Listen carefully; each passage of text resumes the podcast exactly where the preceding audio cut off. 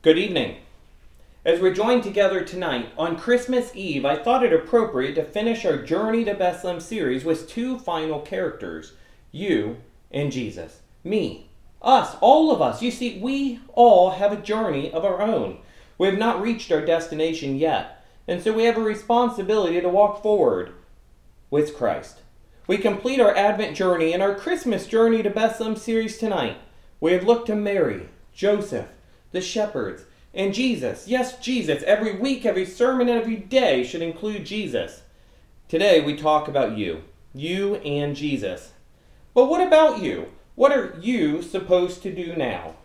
Rejoice. Rejoice at Christmas. Proclaim Christ. Keep Him in Christmas. I have two directions I want to go today with this short message. One, reasons to not rejoice. And two, the overwhelming and true reasons to rejoice at Christmas and beyond. I know it's not always easy to rejoice, especially in a year like this. This year has especially been challenging with the COVID 19 pandemic and everything that goes along with it illness, death, shutdowns, loss of jobs, restrictions, and more. We have many reasons to not rejoice. Christmas may be hard. I know some of us are missing family. Some of us are missing friends. Some are missing special events or activities or even our jobs. Maybe due to the COVID 19 pandemic and restrictions, these things have just not been possible. Maybe these friends and family are not around any longer, and it's just physically and emotionally hard to rejoice. We could come up with many reasons not to rejoice. Even our traditions can get in the way and become a reason to not rejoice at Christmas. We all have traditions at Christmas, and for most of you, this is part of those traditions. A candlelight Christmas Eve service, worshiping the baby Jesus with traditional Christmas carols, a message about the manger, an unexpected birth, shepherds, wise men, Jesus, candles. Then also, we have the traditions which follow. I can already feel some of your eyes staring me down as you think, I hope he does not talk too long. I have food to finish for the party. You may be thinking about the dinner, the snacking, the gifts, the family and friends gathered together tonight and tomorrow. Of all of the check things you have to check mark on your list and get done still.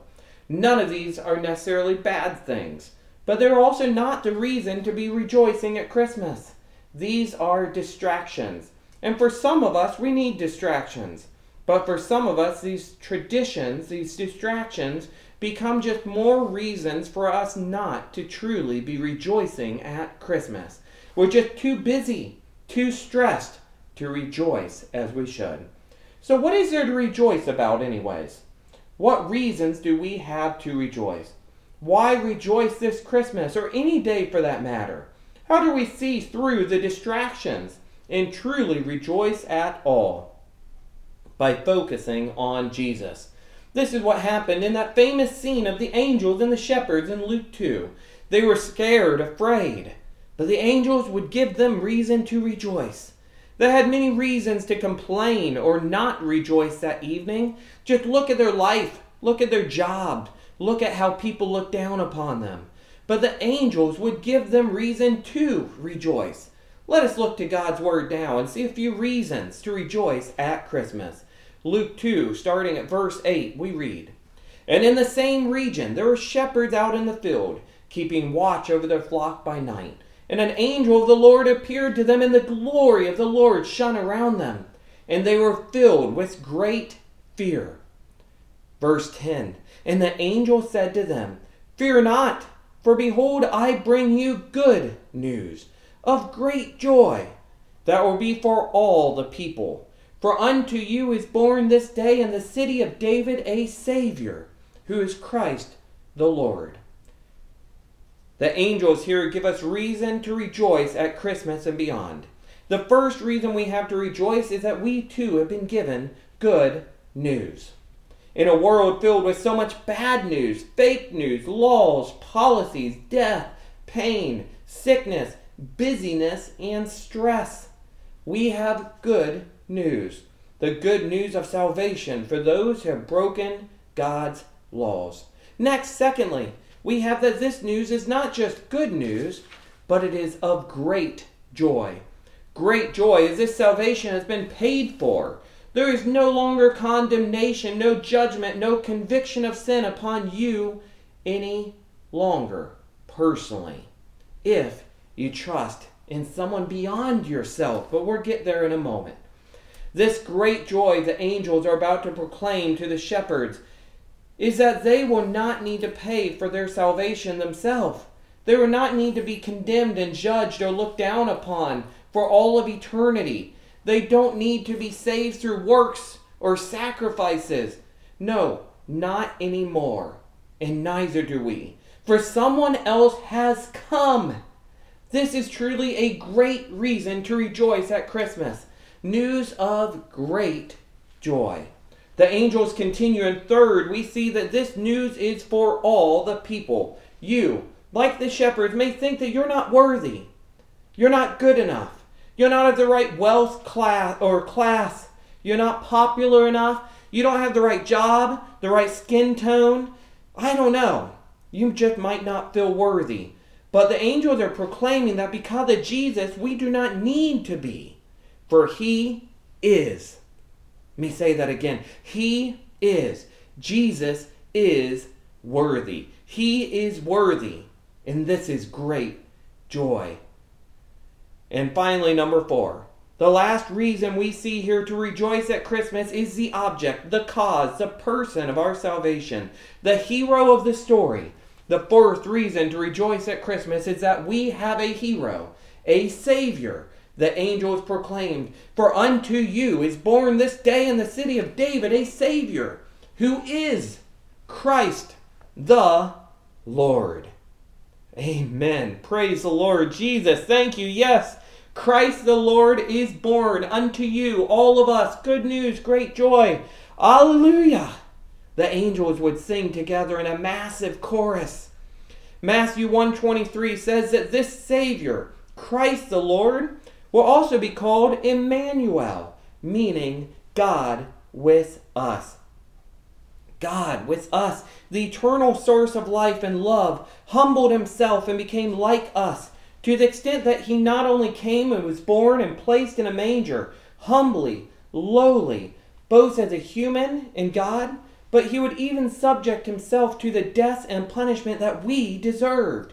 It is in that death and the following payment for our sins and victory over death, and the resurrection from the grave, that we see the extent of our reason to rejoice at Christmas. We have a Savior, and His name is Jesus, Christ, the Messiah, the Anointed One, the Promised One. Emmanuel, God with us. We will go through many hard days living in a hard and cruel world. But we can look at the manger and see that God has sent us his Son, humbly, lowly as a baby.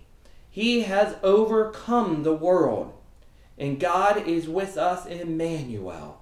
He set aside his brilliance to become one of us and to walk around the world with his creation.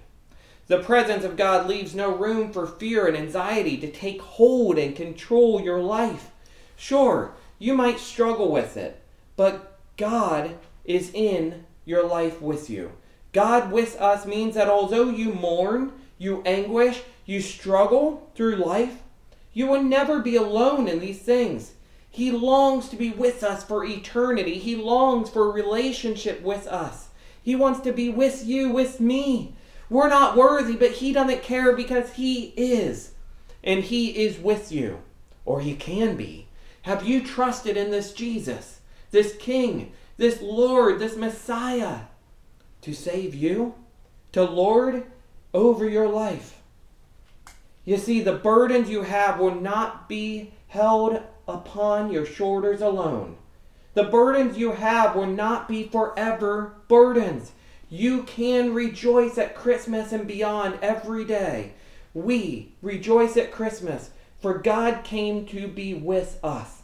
We can and should rejoice at Christmas because it is at this day we celebrate the culmination of hope, joy, peace, and love, all coming together through Christ, a baby, to bring all these things and more to us. This, God sending his one and only Son Jesus to the world for our sins, is love. Perfect love. And 1 John 4:18 tells us that perfect love casts out fear. He that made man became man. For in him the whole fullness of deity dwells bodily. Colossians 2:9. Jesus wasn't just a baby. The Christmas baby is God made into man, all for love. Love for his creation, love for us. Have you accepted the peace, hope, love, and joy that this Christ, the Lord, may bring to your life? If you have, then you can rejoice. No one or thing can take this away from you. You may get burdened or upset by your circumstances. Your happiness may fade, but your joy is still here because your joy comes from God. If you do not know Jesus Christ, if you have not called out upon his name and proclaimed him to be your Lord and Savior of your sins, then I plead with you to do it today. God sent his one and only Son into the world so that you might have life life abundantly, so that you would not need to live through this pain any longer alone. You don't need to search for hope, joy, peace, and love because Christ is here. Christ is with us.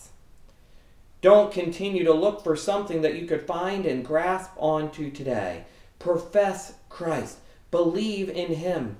You'll always be searching for hope, peace, joy, and love without Him. Let Him into your life. Repent of your sins. Recognize that you need Him as Savior into your life, to lord over you, to be King.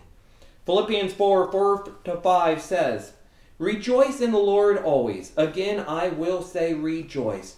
Let your reasonableness be made known to everyone. Charles Spurgeon once said, He who counts the stars and calls them by name is in no danger of forgetting his own children. You see, we can rejoice at Christmas, but we should also be proclaiming, rejoicing, just like the angels. Let his light shine for others to see. Don't just rejoice at Christmas with our in our own hearts and our own lives, but rejoice for others to see too. Let's cast out our fear and anxieties tonight. Let us rejoice at Christmas tomorrow. Let us rejoice, for he has come. Jesus has come not just into the world 2,000 years ago, but into our lives still today. Jesus came to heal our broken lives so that we need not be controlled by our sins any longer.